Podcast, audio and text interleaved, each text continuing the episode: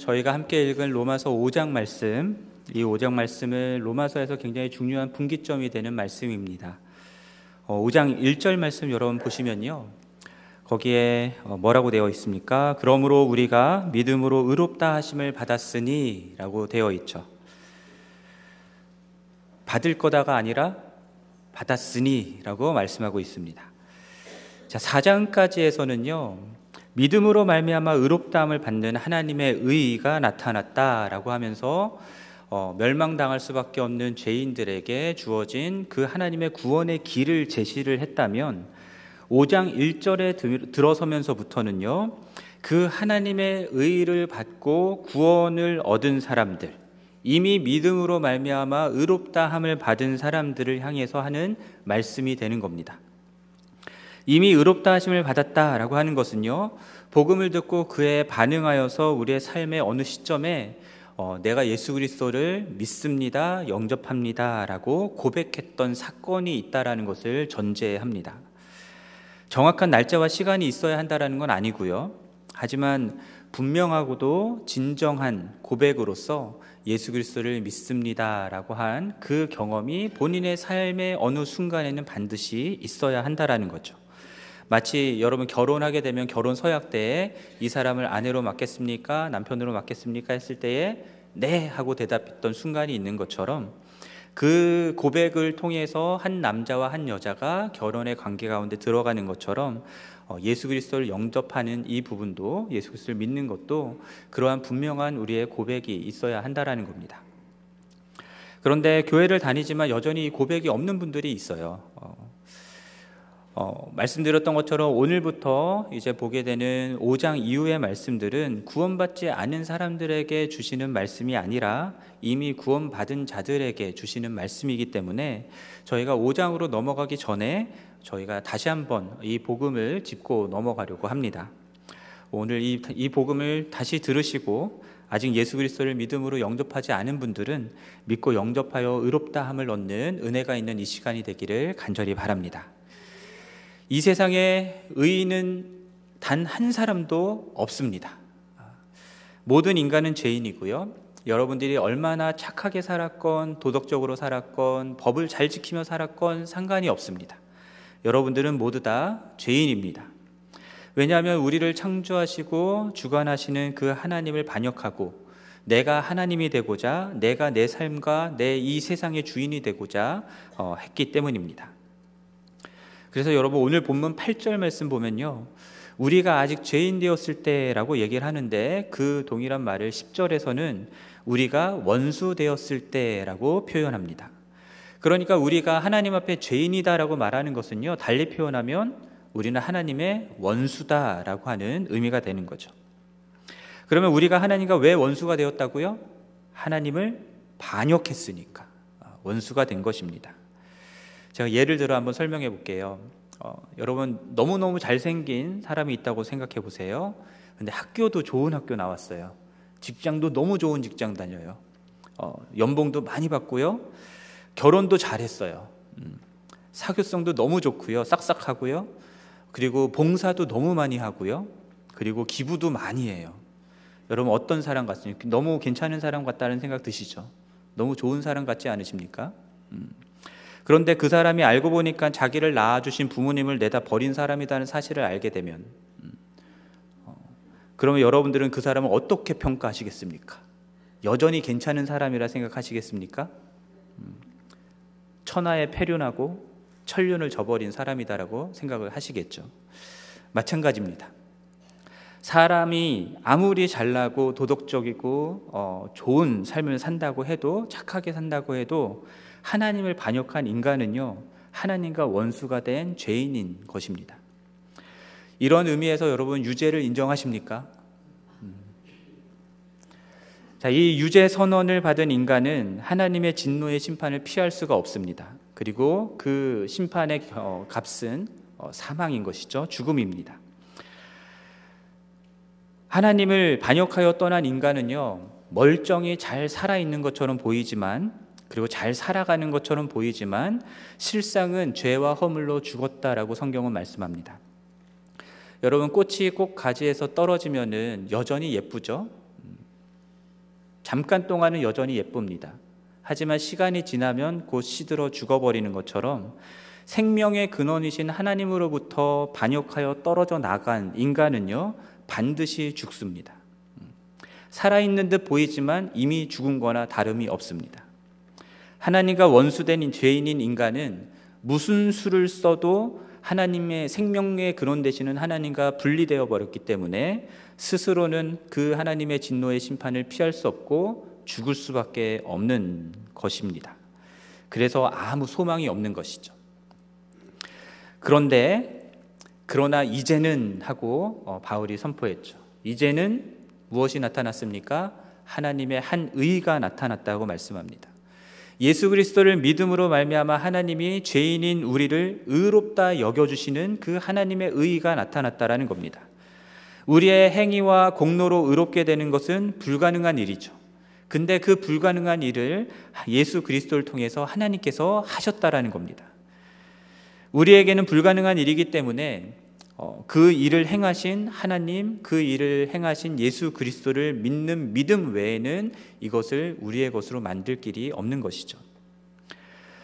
그러므로 무엇을 믿어야 한다고 말씀드렸습니까? 어, 예수 그리스도를 십자가에서 내어 주시고 우리의 죄값을 다 치르시게 하시고 우리를 의롭다 하시기 위하여 그 예수 그리스도를 부활케 하신 그 하나님을 믿는 겁니다. 그리고 그 일을 행하신 예수 그리스도를 믿는 겁니다. 이 예수 그리스도를 믿는다라고 하는 것은 어, 하나님을 반역한 인간이 다시 그 주인의 자리를 어, 삶의 주인과 이 세상의 주인의 자리를 하나님께 내어 드린다, 돌려 드린다라는 의미입니다. 그래서 우리가 하나님을 반역해서 우리가 스스로 왕이 되려고 했던 그 삶에서 돌이켜서 그 하나님을 다시 우리 삶의 왕으로 주인으로 모셔드리는 것이죠. 이것이 회개입니다. 다시 본래 자리로 돌아가게 만드는 것이죠. 그러면 반역의 죄를 향한 불같은 하나님의 진노를 거두시고 하나님이 그 믿음을 가진 우리를 너는 의롭다라고 여겨 주신다라는 하는 그 은혜를 베풀어 주신다라는 거예요. 개인적으로 어, 교회를 다니지만 복음을 들어도 그것이 복음인 줄 잘 모르고 또 예수 그리스도를 믿음으로 의롭다함을 받는다라고 하는 이 은혜도 모르고 그저 교회만 왔다 갔다 하시는 분들이 가장 안타까운 분들이라는 생각을 해봅니다. 왜냐하면 어, 매주 적어도 일주일에 한 번은 산의 진미가 풍성히 차려져 있는 그곳을 드나들고 있는데 어, 본인은 정작 어, 음식을 먹지 못해서 영양실조로 기진해 있는 상태로 살아가고 있기 때문입니다. 여러분 고깃집에 가면 뭘 먹어야 되겠습니까? 고기를 드셔야죠. 그렇죠? 교회는 복음을 선포하고 어, 영혼을 살려서 어, 자라게 하는 곳입니다. 교회에 오면은 복음을 듣고 영혼이 살아나고 자라는 것을 경험하셔야 되는 것이죠. 그냥 사람 보러 친교하러 교회에 오곤 오려면은 그런 목적으로 교회를 오려면 그냥 여러분 교회 다니지 마시고 어, 동호회 가시는 게 훨씬 편합니다. 교회 오면은 이거 해라 저거 해라 막 요구하잖아요. 그런 거 없이 그냥 본인이 즐기고 싶은 거 즐기려면 동호회 가셔서 들리는 게 훨씬 쉽습니다. 또 본인이 세상에서 재밌고 즐거운 삶을 추구하고 싶으면 그러면 그냥 술집 가서 술 드시고 음, 카지노 가서 좀 당기고 그리고 유흥 즐기러 돌아다니시면은 그게 훨씬 편하고 좋습니다. 근데 교회는 그러려고 다니는 곳이 아니다라는 거죠. 물론 형제자매들 간의 교제가 있습니다. 하지만 그 교제도 나 즐겁자고 하는 교제가 아니에요. 교회는 하나님의 진노 아래 멸망당할 수밖에 없는 어, 그런 죄인에게 하나님의 구원의 길이 있다라는 것을 제시하는 것이고요. 어, 그래서 그 죽음 앞에 소망이 없던 자들이 생명을 얻게 하는 것이고요. 그 생명을 얻었기에 너무나 감사하고 기뻐서 함께 생명을 얻은 형제 자매들과 기뻐하고 예배하는 곳이 그곳이 교회인 것입니다. 그러므로 이제 이 질문 앞에 우리들이 다시 한번 정직하게 어, 섰으면 좋겠습니다. 여러분들은 이 예수 그리스도를 어, 믿으시겠습니까? 아멘. 이미 이 예수 그리스도를 믿음으로 말미암아 의롭다함을 받으셨습니까? 아멘. 예. 지구촌 교회에 나오시는 모든 분들 그리고 온라인으로 예배드리시는 모든 분들 어, 한 분도 빠짐없이 이 예수 그리스도를 믿고 영접하여서 의롭다함을 얻는 이 구원을 얻기를 간절히 바랍니다. 모두 다 아멘 하셨 아멘 하셨다라고 생각을 하고 그럼 이제 이미 어, 믿음으로 의롭다 하심을 받은 자들에게 주시는 로마서 5장 말씀으로 들어가도록 하겠습니다. 오늘 본문은 믿음으로 의롭다 하심을 받은 결과가 무엇이냐라고 하는 것을 우리들에게 말씀해 줍니다. 칭의를 받았다라고 하는 것만이 아니라 칭의를 받은 결과가 무엇이냐를 말해 주는 거죠. 어떻게 된다고 말하냐면 어, 5, 어, 1절 후반절을 보면은 하나님과의 관계에서 화평을 누리자 누리, 누리게 됐다라는 것을 얘기하는 겁니다. 자, 앞서 말씀드렸던 것처럼 우리들은 죄인이었고요. 하나님과 원수된 관계였습니다. 우리가 하나님 싫다고 반역해버리고 떠나버렸거든요. 하나님은 죄가 없는 의로우신 분이시기 때문에 불의한 죄인인 우리가 어, 그 하나님과 함께 있을 수가 없습니다. 아담과 하와가 범죄한 후에 에덴 동산으로부터 쫓겨났던 것처럼 하나님이 계신 곳에 죄인인 인간은 함께 할 수가 없습니다. 함께 하면 어떻게 됩니까? 죽습니다. 하나님의 진노의 심판 아래 죽을 수밖에 없기 때문입니다. 그래서 구약에서 하나님이 계신 성소, 특히 지성소에는 어느 누구도 함부로 들어갈 수가 없었습니다. 어, 성소의 물건을 만지게 되면 어떻게 됩니까? 죽었습니다. 의로우신 하나님의 죄인에 대한 심판이 그런 식으로 나타났던 것이죠. 그래서 죄인인 인간이 하나님께 나아가기 위해서 필요한 것이 무엇이냐면 의입니다. 죄가 없는 상태가 되는 것이 필요한 것이죠. 전에도 말씀드린 적이 있었는데 이 의라고 하는 것은 관계적인 개념이 있습니다. 하나님과의 평화의 관계, 화평의 관계를 맺기 위해서 우리들에게 필요한 것이 바로 이 의라는 것이죠. 하나님과 함께 할 수 있을 만큼의 의가 필요합니다. 하나님 수준의 의가 필요합니다. 그런 의는 우리들에게는 절대 없는 것이죠. 우리가 행하는 율법의 행위로는 절대 얻을 수 없는 겁니다.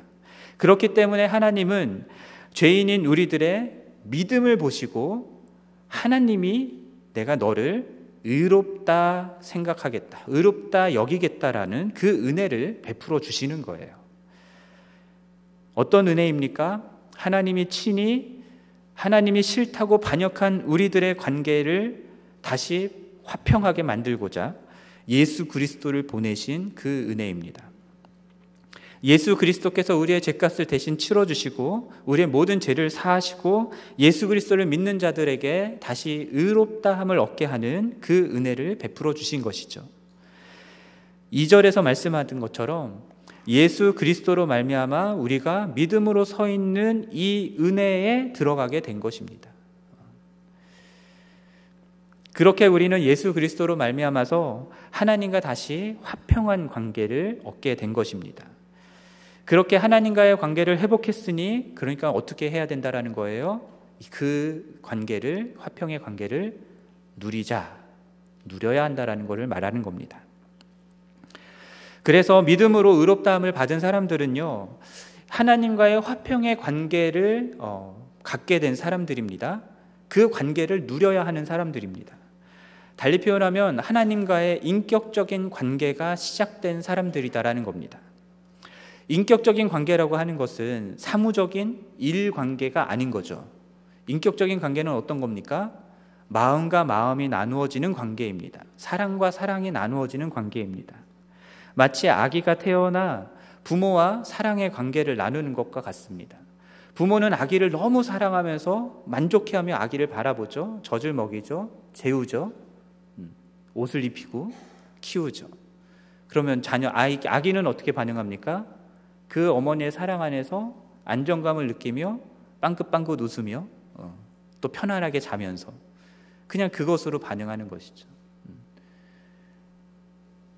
깐난하기 때문에 말은 못하더라도 그 관계가 이미 형성되어 있는 것이고 그 관계, 인격적인 관계를 나누고 있는 것입니다. 히브리서 10장 19절에서는요, 성소에 들어가면 죽었던 우리들이 예수의 피를 힘입어 성소에 들어갈 담력을 얻었다라고 말씀합니다. 예수 그리스도가 우리를 위하여 흘리신 그 피 때문에 전에는 성소에 들어가면 죽어 죽기 때문에 성소에 가까이 다가가는 것만 해도 두려웠었는데 근데 이제는 예수의 피 때문에 성소에 그냥 맘 놓고 들어갈 수 있게 됐다라는 거죠.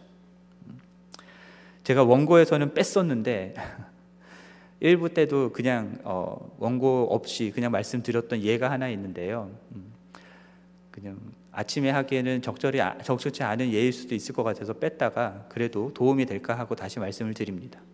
여러분 제가 화장실에서 볼일 보고 있는데 여러분이 갑자기 문을 확 열고 들어오시면 어떻게 되겠습니까? 어, 난리 나겠죠, 그렇죠? 근데 저희 아들은요, 제가 화장실에서 볼일 보고 있을 때 불쑥불쑥 들어옵니다. 네, 화장실은 프라이빗한 공간이라고 좀 그러지 말라고 얘기를 해도 그냥 자기 자기 할 일 있으면 그냥 훅 들어와요. 어. 근데 뭐 어쩌겠어요, 아들인데. 음. 그렇게 담대하게 들어올 수 있는 왜냐하면 아들과 아버지의 관계이기 때문에 어. 성소에 들어가는 것도 그런 담대함으로 어, 들어갈 수 있게 됐다라는 거예요.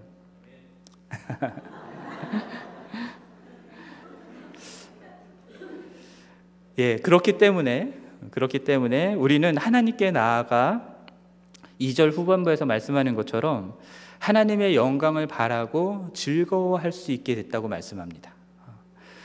그래서 죽어서 가는 천당에서 하나님께 영광을 바라고 즐기는 그런 게 아니라요. 그것도 있지만 지금 이 자리에서 우리가 살아가는 삶의 현실 속에서 하나님과의 화평한 관계 가운데 있기 때문에 우리는 여기서 그분의 영광을 바라며 여기서 그분을 즐거워할 수 있다라는 거예요. 근데 그것도 영원히 어, 영원히 그것을 그렇게 할 수 있다라는 겁니다. 여러분 옛날에 이상 가족 찾기 했던 거 기억나십니까? 음, 저 제가 초등학교 1학년 때 국민학교 1학년 때 있었던 일인데요. 이상 가족 찾기 나오는 그 영상들을 그러니까 화면을 보면서 TV를 보면서 아직도 마음속에 기억이 많이 남아 있습니다. 전쟁 때문에 분단 때문에 헤어지고 잃어버렸던 많은 사람들 그 가족들을 찾았을 때 여러분 어떻게 했었습니까? 사람들이 안고 울고 어디 갔었냐고 내가 그렇게 찾았는데 어, 헤어지지 말자고 얼굴 만지고 뽀뽀하고 와 그러잖아요. 그렇게 했던 사람이 딱 그때만 그렇게 하고서는 다음 날 되면은 다시 각자 삶의 자리에 가서 관계없이 그냥 살아갑니까? 아니죠. 우리 다시는 헤어지지 말자라고. 그때 이후로는 계속해서 함께 죽을 때까지 살자라고 하는 거잖아요. 마찬가지로 하나님과 화평의 관계를 회복했다라고 하는 거는 그냥 내가 예수를 믿고 의롭게 됐다 이걸로 끝 이게 아니라 영원히 그분과 함께 화평의 관계를 누리게 됐다라는 거예요. 그 관계는 영원히 지속됩니다. 영원히 지속되는 평, 화평의 관계 안에서 하나님과 더불어 살아가는 삶을 살게 되는 거예요. 그러면서 그 하나님이 누구이신지를 알게 되는 거죠. 그래서 그래서 성경은 그거를 영생이라고 부르는 겁니다. 영원한 생명이라고 부르는 거예요. 그냥 나 영원히 산다가 아니라 음, 하나님과의 화평한 관계 속에서 하나님을 영원히 알아가는 삶을 사는 것 그것이 영생입니다. 우리가 하나님과의 화평의 관계를 회복하게 될 때 우리는 그 하나님의 하나님과 더불어 살아가기 때문에 하나님의 영광을 바라며 그 하나님을 그 안에서 즐거워할 수 있다라고 말씀합니다. 그래서요. 예수 그리스도로 말미암아서 의롭게 된 사람들, 그래서 하나님과의 화평의 가운데 관계 가운데 들어가게 된 사람들은 하나님의 영광을 바라볼, 바라보게 되기 때문에 예배자가 될 수밖에 없습니다. 하나님의 거룩한 보좌 앞까지 나아가서 그 하나님의 얼굴을 볼 수 있게 되고 그 영광을 보면서 형언할 수 없는 그 하나님의 종기와 영광과 위엄을 찬양할 수밖에 없는 거죠. 경배할 수밖에 없는 겁니다. 그 하나님 앞에 엎드릴 수밖에 없는 겁니다. 그런 예배를 드리는 어, 그런 예배자가 된 사람들은요 예배가 끝나기를 원치 않, 않습니다. 여러분 예배가 끝나기를 원하십니까? 예. 영원히 그 하나님을 예배하기를 마음속에 갈망하게 되는 거예요. 제 개인적인 경험인데요. 어, 고등학교 때 제가 학교 갔다 오면은 주로 했던 게 방에 들어가서 기타 치며 찬양하는 거였습니다. 그래서 저희 누나들이 맨날 기타 치며 찬양만 했던 애가 대학 갔다고 신기했었거든요. 근데 어느 날 한 번은 하나님의 음성을 듣고자 기도하면 이 찬양 아시죠? 하나님의 음성을 듣고자 기도하면 그 뒤에 이제 새 노래로 부르자 랄라라 이 찬양 있잖아요. 기억나시죠? 제가 그 찬양을 부르고 있었는데요. 어, 부르는 중에 그냥 어, 예수님이 예수님이 그 하늘 보좌에서 일어나서 제 찬양이 너무 즐겁고 기뻐서 막 덩실덩실 춤을 추는 것 같은 생각이 드는 거예요. 그래서 그 찬양을 멈출 수가 없는 거예요. 그 찬양을 멈추면 예수님도 같이 그 춤추는 거를 멈추게 될 것 같다는 생각이 드니까. 음. 그래서 한 시간도 넘게 그 후렴부를 불렀던 기억이 있습니다. 새 노래로 부르자 랄랄라. 아, 그 찬양을 한 시간도 넘게 그 부분만 계속해서 불렀던 기억이 있습니다. 이번에 에스베리 대학에서 어, 예배가 계속 몇 주간 계속됐던 그런 일이 있었죠. 아마 그 사람들도 어, 그런 마음이었을 것 같습니다. 예배가 멈추지 않기를 원했던 것이죠. 뿐만 아니라 3절에서 말하는 것처럼 이 하나님과의 화평 가운데 들어간 사람들은요, 환란 중에도 즐거워할 수 있습니다. 여기서 말하는 환란을 꼭 박해와 핍박으로만 이해할 필요는 없을 것 같아요. 그것도 맞지만 그러나 우리들의 일상의 삶을 살아가면서 겪게 되는 모든 상황들을 다 표현하는 거라고 할 수도 있습니다. 왜냐하면 현실은 녹록지 않잖아요, 여러분. 지금까지 사시면서 모든 게 다 순조롭게만 다 풀려서 여기까지 오신 분 계십니까? 음, 그런 분 없으시잖아요. 근데 그런 상황 가운데에 환란이라고 말하는 그런 어려움들까지 있다면 그렇다면 어, 더더욱 힘들고 어려운데 근데 뭐가 그렇게 즐겁겠습니까? 그렇죠? 근데 우리들의 시선이 현실의 환란에 고정되어 있는 게 아닌 거예요.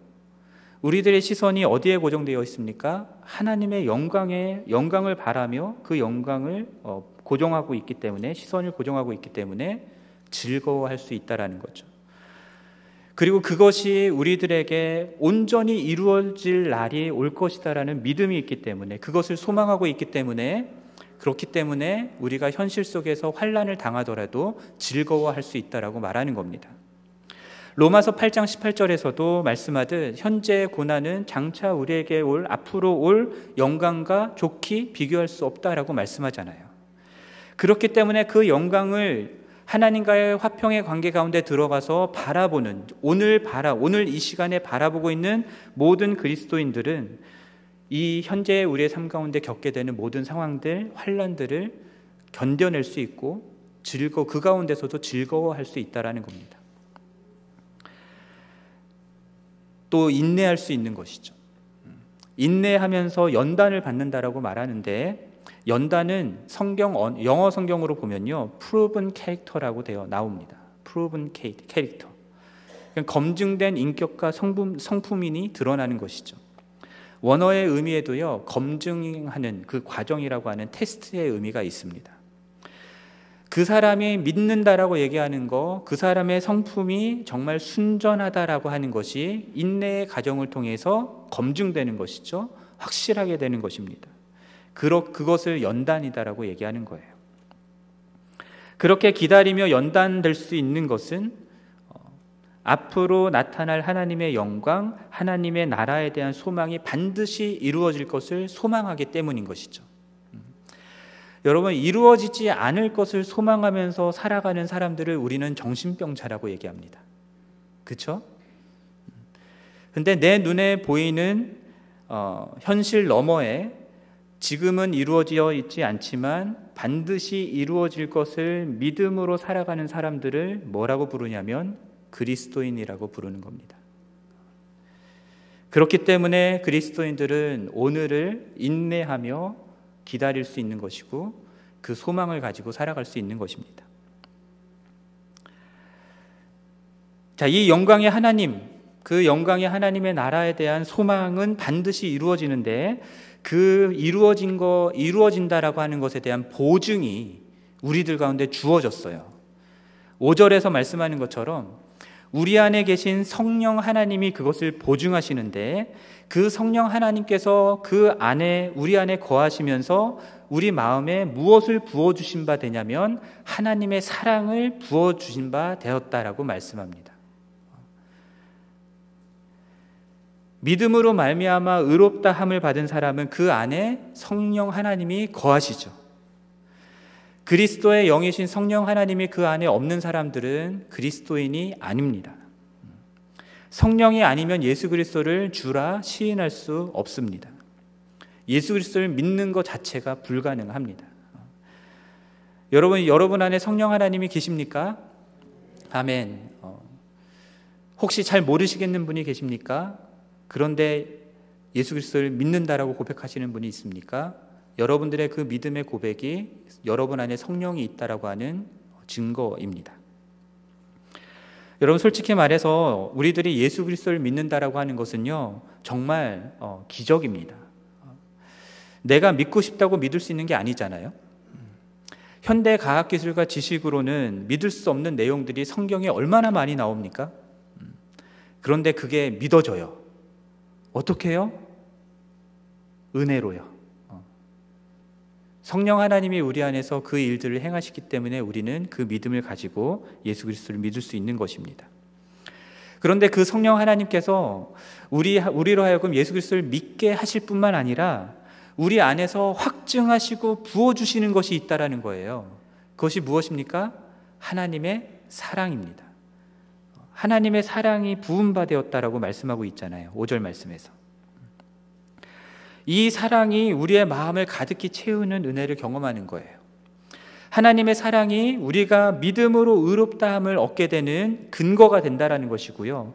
이 하나님의 사랑이 우리가 하나님과 화평을 누리게 된 근거가 된다라는 것이고 이 하나님의 사랑이 하나님의 영광을 바라고 즐거워할 수 있는 유일한 근거가 된다라는 것을 말씀하는 겁니다. 하나님의 사랑. 그래서 바울은요. 6절부터 11절까지 그 하나님의 사랑이 어떻게 나타났는가를 얘기를 합니다. 하나님의 사랑이 어떻게 나타났냐면 예수 그리스도로 말미암아 나타났다라고 말하는 거예요. 그래서 5장 5장 말씀 속에서요. 1절부터 11절 사이에 우리가 읽었던 1절부터 11절 사이에 예수 그리스도로 말미암아 또는 예수 어, 그리스도께서라고 하는 말들이 몇 번이나 나온지 아십니까? 1절에도 여러분 한번 성경 보세요. 1절에도 나오고 2절에도 나오고 6절에도 나오고 8절 나오고 9절 나오고 10절 나오고 11절 나오고 어. 7번 나옵니다. 7번. 3절, 4절, 5절, 7절 빼고 다 나옵니다. 예수 그리스도로 말미암아 나타난 하나님의 사랑. 바울은요, 지금 칭의라고 하는 것뿐만이 아니라 칭의의 결과로 제시된 모든 것의 근거가 예수 그리스도로 말미암는 그 하나님의 사랑에 있다라는 것을 말하고 싶은 거예요. 그래서 6절 말씀 보면은 우리가 아직 연약할 때에 기약대로 그리스도께서 경건하지 않은 자를 위하여 죽으셨다라고 말씀하죠. 죄가 없으신 의로우신 하나님의 아들 예수 그리스도가 이 땅에 오셔서 경건하지 않은 연약한 죄인들을 위해서 죽으셨다라는 겁니다. 근데 그 죽음이 그냥 그냥 쉬운 게 아니잖아요. 사람들이 할 수 있는 일이 아니잖아요. 7절 말씀 보면은 다른 사람들을 위해서 죽는 게 쉬운 일은 아닌데 그래도 가끔은 의인을 위해서 선한 사람을 위해서 죽는 사람들이 있다라고 얘기를 해요. 여러분 기억나십니까? 어, 2000년대 초반에 있었던 사건인데 일본에서 지하철 선로에 떨어진 취객을 구하려고 우리 우리나라 대학생 한 명이 뛰어들었다가 같이 치어 죽는 사건이 있었죠. 이수연 씨라고 기억나십니까? 지하철 의인이라고 부르고 일본에서는 매년 아직까지도 매년 그 이수, 이수연 씨의 어, 그 선행을 기리고 있습니다. 그런 식으로 위기에 빠져 있거나 순간적으로 뛰어들어서 누구를 구하거나 어, 하는 일들이 가끔씩 있기는 해요. 하지만 경건하지 않은 연약한 사람, 죄인을 위해서 죽는다라고 하는 것은 있을 수가 없는 일입니다. 내 목숨을 걸 만큼 숭고한 가치를 위해서 목숨을 걸거나 그만한 가치가 있다 여겨지는 사람을 위해서 내 목숨을 희생하는 것은 사람들이 어느 정도 할 수도 있어요.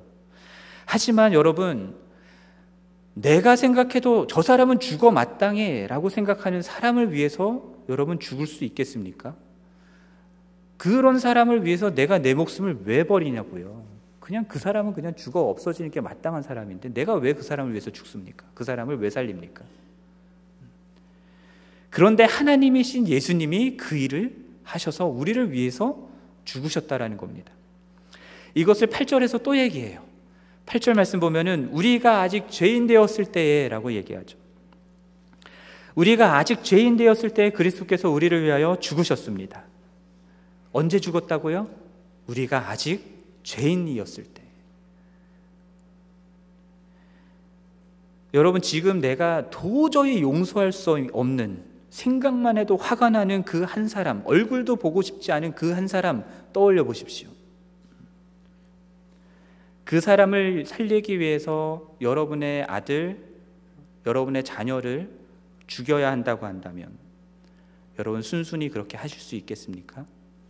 할 수 있는 분은 없을 겁니다. 제가 예전에 어느 설교에서 말씀드렸던 적이 있었는데요. 어, 한 10년 전인 것 같아요. 한 10년 전에 제가 코스타에 갔었을 때요. 첫날 밤 어, 저녁 집회 때에 어, 예배를 드리러 아내와 함께 들어갔습니다. 아내랑 옆자리에 이렇게 옆에 앉아서 음, 찬양을 시작하려고 자리에서 일어나서 찬양을 치려고 박수를 이렇게 치는 순간 그 순간에 하나님이 제 마음속에 주셨던 마음이 있었어요. 제가 아들이 셋이 있잖아요, 여러분. 아시는 분은 아시고 모르시는 분은 모르는데 아들만 셋이 있습니다. 그런데 하나님께서 이런 도전을 주시는 거예요. 죄인을 위해서 너의 첫째 아들을 죽여야 한다면 생각만 해도 마음이 너무 아프고 막 찢어지는데요. 그런데 나 같은 죄인을 위해서 당신의 아들을 내어주신 그 하나님, 그 하나님의 마음이 아들 셋둔 아버지로서 그 마음이 느껴지는 거예요. 정말 가슴을 칼로 후벼 파는 것처럼 아프더라고요. 그래서 찬양을 할 수가 없었어요. 그 자리에 엎드려서 계속 울었어요. 집회가 끝날 때까지 울었어요. 무슨 말씀을 들었는지 모르겠어요. 집회가 끝나고 나와서도 계속 울었어요. 그 코스타 기간 동안에는 예수라는 단어만 나와도 눈물이 흘렀어요. 하나님의 마음이 느껴져서. 지금도 그 말씀을 들으면서 눈물이 고입니다. 그냥 예수가 우리를 위해서 죽었다? 이게 그냥 된 게 아니거든요. 이렇게밖에 표현할 수는 없는데 하나님께서 하나님께서는요 죽음보다 더한 고통을 감수하면서 자신의 아들을 우리를 살리기 위해 내어 주신 거예요. 순간적으로 그렇게 하신 게 아니에요. 순간적으로 우리가 위험하니까 건져내려고 하다가 사고당해서 그렇게 된 게 아니에요. 오랜 시간을 계획하셨고 의도하셨고 그렇게 그 아들을 내어 주신 겁니다. 그래서 그 예수 그리스도를 십자가에 내어 주신 것을 통해서 하나님은 우리를 향한 하나님의 사랑을 확증했다라고 오늘 본문이 말씀하고 있어요. 우리를 얼마나 사랑하셨는지를 말씀하시는 거죠. 여러분 그것보다 더한 사랑이 어디 있겠습니까? 그렇게 우리의 모든 죄를 예수 그리스도를 통하여 어, 사해 주시고 그의 피값으로 우리를 속량해 주시고 우리를 의롭다 해 주신 것입니다. 그렇게 우리를 하나님의 진노하심에서 건져내신 거예요. 구원해 내신 거죠. 그리고 현재적으로 그 의롭다함을 얻었기에 우리는 하나님의 하나님과의 화평의 관계로 들어갈 수 있게 됐다라는 것이고요. 그리고 장차 올 완성될 구원까지도 주님이 보증해 주신다라고 말씀해 주시는 겁니다. 이것을 바울은요 같은 내용을 계속 반복해서 조금씩 다르게 어, 표현하고 있어요. 10절 말씀 보면은 또 다른 표현으로 우리가 원수 되었을 때라고 말하잖아요. 원수를 위해서 내 아들을 희생시킨다 말할 말씀 그 말도 안 되는 일인데 근데 하나님은 그 일을 하셨고 그로 말미암아서 우리가 하나님과 화목하게 되었다라고 말씀합니다.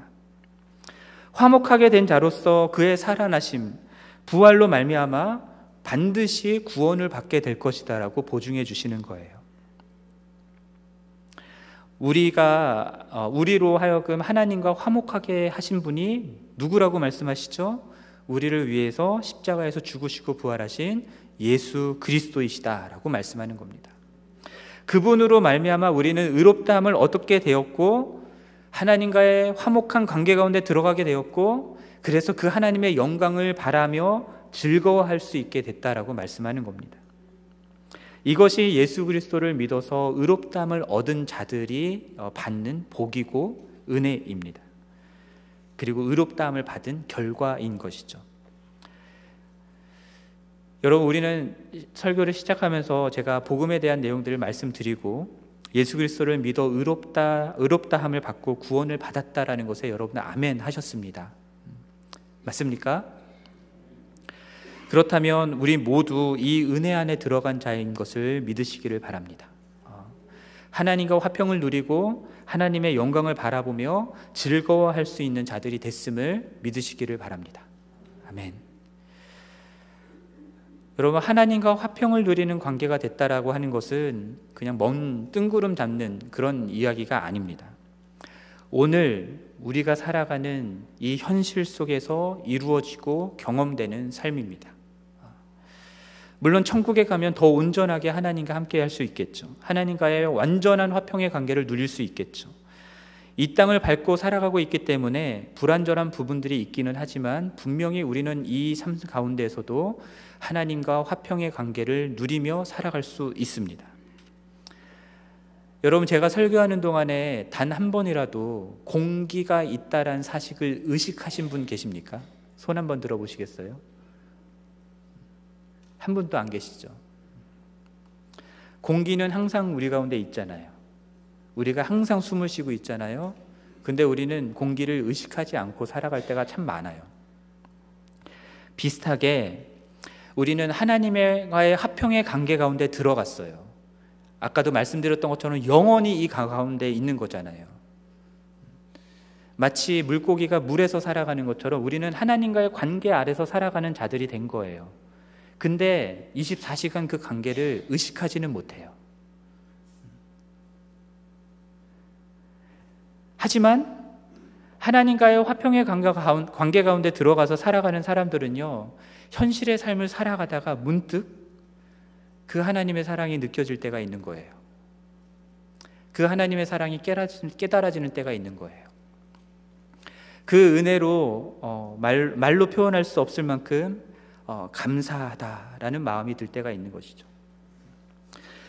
고된 현실을 살아가면서 힘들고 어려웠었는데 문득 하나님이 생각나면 미소가 지어지는 거예요. 하나님 안에서 다시 일어설 소망이 생기는 거죠. 하나님과 함께 나눴던 그 기쁨이 우리 마음 가운데 다시금 어, 일어설 수 있는 힘을 주는 것입니다. 특정한 사람의 개인적인 경험을 모두에게 일반화시킬 수는 없지만 여러분 다양한 모습으로 우리 각자는 하나님과 더불어 살아가는 화평의 관계 가운데 살아가는 삶을 다들 경험하십니다. 그래야 믿음으로 의롭다함을 받은 자인 것이죠. 믿음으로 의롭다함을 받았는데 이 화평의 관계가 없다. 그럴 수는 없다라는 겁니다. 그런데 이 화평의 관계 가운데 살아가고 있다라는 것은요. 내가 이렇게 살아야지, 저렇게 살아야지, 내 노력하고 내가 어떤 행위로 이룰 수 있는 것도 아닙니다. 우리는 여전히 연약하거든요. 우리는 여전히 죄를 짓거든요. 우리는 여전히 하나님을 반역할 때가 많거든요. 그러나 그러한 우리들의 모습을 발견할 때마다 예수 그리스도께서 우리를 위하여 행하셨던 그 일을 의지하여서 그 은혜를 힘입어서 다시 하나님께 나아갈 수 있는 겁니다. 그 다시 하나님과의 관계 가운데서 풍성한 삶을 살아갈 수 있는 것이죠. 내가 여전히 죄를 짓고 연약하고 어, 넘어졌다라고 하는 사실 때문에 우리의 양심이 끊임없이 우리를 괴롭히고 있다고 한다면 그래서 수년 전에 있었던 일, 십수년 전에 있었던 일, 그 일들 때문에 여전히 죄책감에 매여 있다면 그렇다면 어쩌면 우리는요 예수 그리스도께서 행하신 은혜의 일 때문에 내가 구원받았다라고 생각하는 게 아니라 내가 스스로 거룩해지고 온전해짐으로써 하나님과의 화평의 관계를 이루어 가고자 하는 것일 수 있습니다. 하나님과 화평을 누리는 것도 우리의 노력과 행위로 되는 것이 아닙니다. 오직 예수 그리스도께서 행하신 그 일들을 믿음으로 이룰 수 있는 것입니다. 그렇기 때문에 죄 가운데 빠지는 우리가 할 수 있는 것이라곤 나의 연약함을 인정하는 것밖에 없는 거죠. 나의 죄를 하나님 앞에 인정하고 고백하는 것밖에 없는 겁니다. 근데 그렇게 하면 다시 하나님과의 화평의 관계 가운데 들어가 누리며 살 수 있게 된다라는 거예요. 그러므로 여러분 어떠한 이유에서건 예수 그리스도를 믿어 의롭다함을 받았는데 하나님과의 화평의 관계 가운데 그것을 누리며 살아가지 못하고 있는 분들이 있다면 여러분 예수 그리스도를 의지하시기 바랍니다. 여러분의 행위와 여러분의 의가 아니라 예수 그리스도께서 우리를 위하여 행하신 그 일을 의지하여서 다시 하나님께 나아가시기를 바랍니다.